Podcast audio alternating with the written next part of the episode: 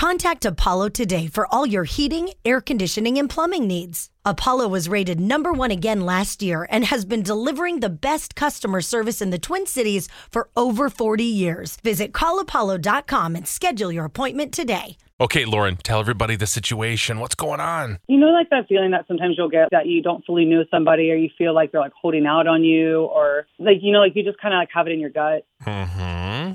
So I've been having this weird feeling about my fiance. So I snooped. I went through his phone. I'm I'm not that kind of person. I've always trusted him, but as it gets closer to like when we were going to get married, you know, like I just I broke and I snooped through his phone. Oh, Yeah, I know, I know, but I did find something and I found out that he actually has a 4 million dollar trust fund. Oh, well, that is a fun little surprise. Boy, I wish I could make that discovery about Vaughn. Oh. me too.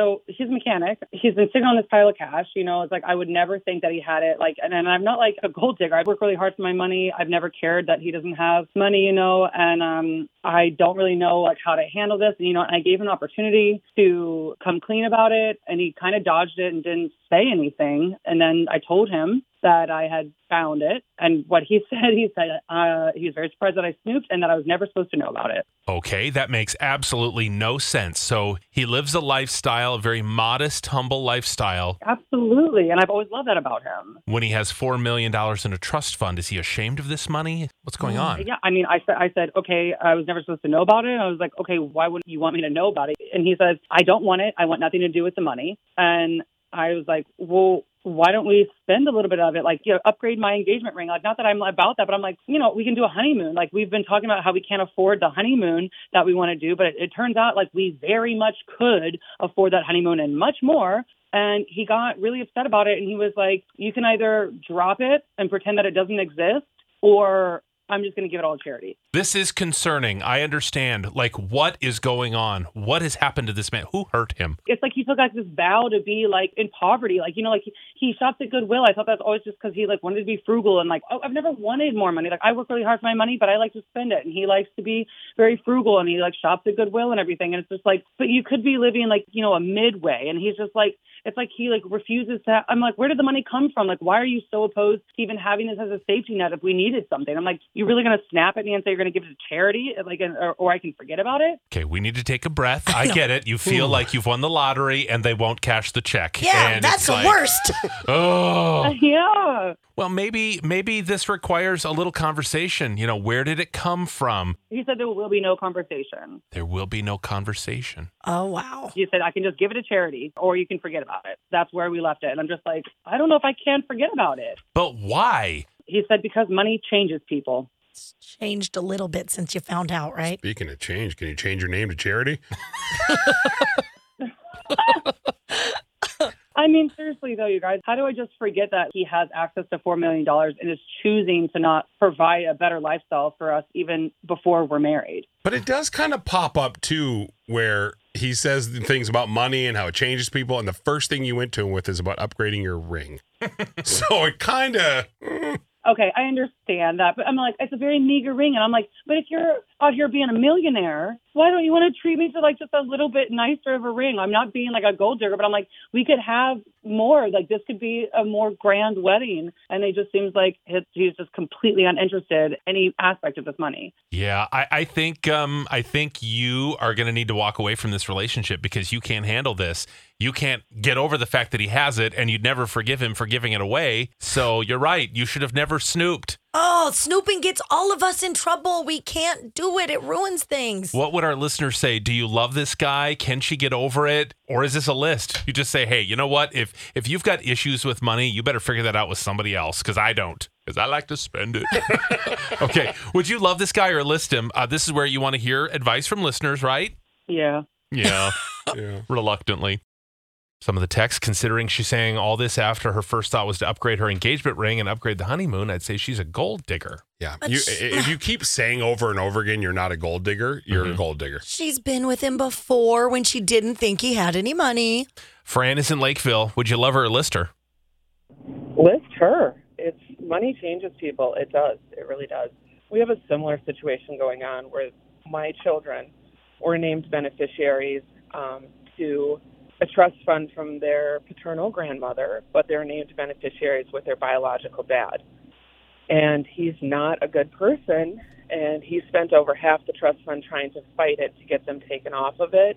And the money is just tainted. We really want nothing to do with it. We just don't want him to use it to fight legal battles with them. They're Yeah. minors. Take care of your children. You know, it's money changes people. It's not a good situation. No. Anytime it's not free money, it's not there's so much emotion attached to it. I'm sure he has a great story and a great reason. Respect it. You either love him and accept him for who he is or you don't. Yeah, and it can turn the nicest people evil. It really can. Oh yeah. it's, Very it's, it's addictive. bad. Oh, Thank you, Fran. Uh, let's go to Jamie. She's in Circle Pines. Hi, Jamie. Hey, how you doing? He's in Circle Yep, he is in Circle Pines, Jamie. Thank you. Uh, tell us uh, your thoughts on Love Her List Him. Go ahead.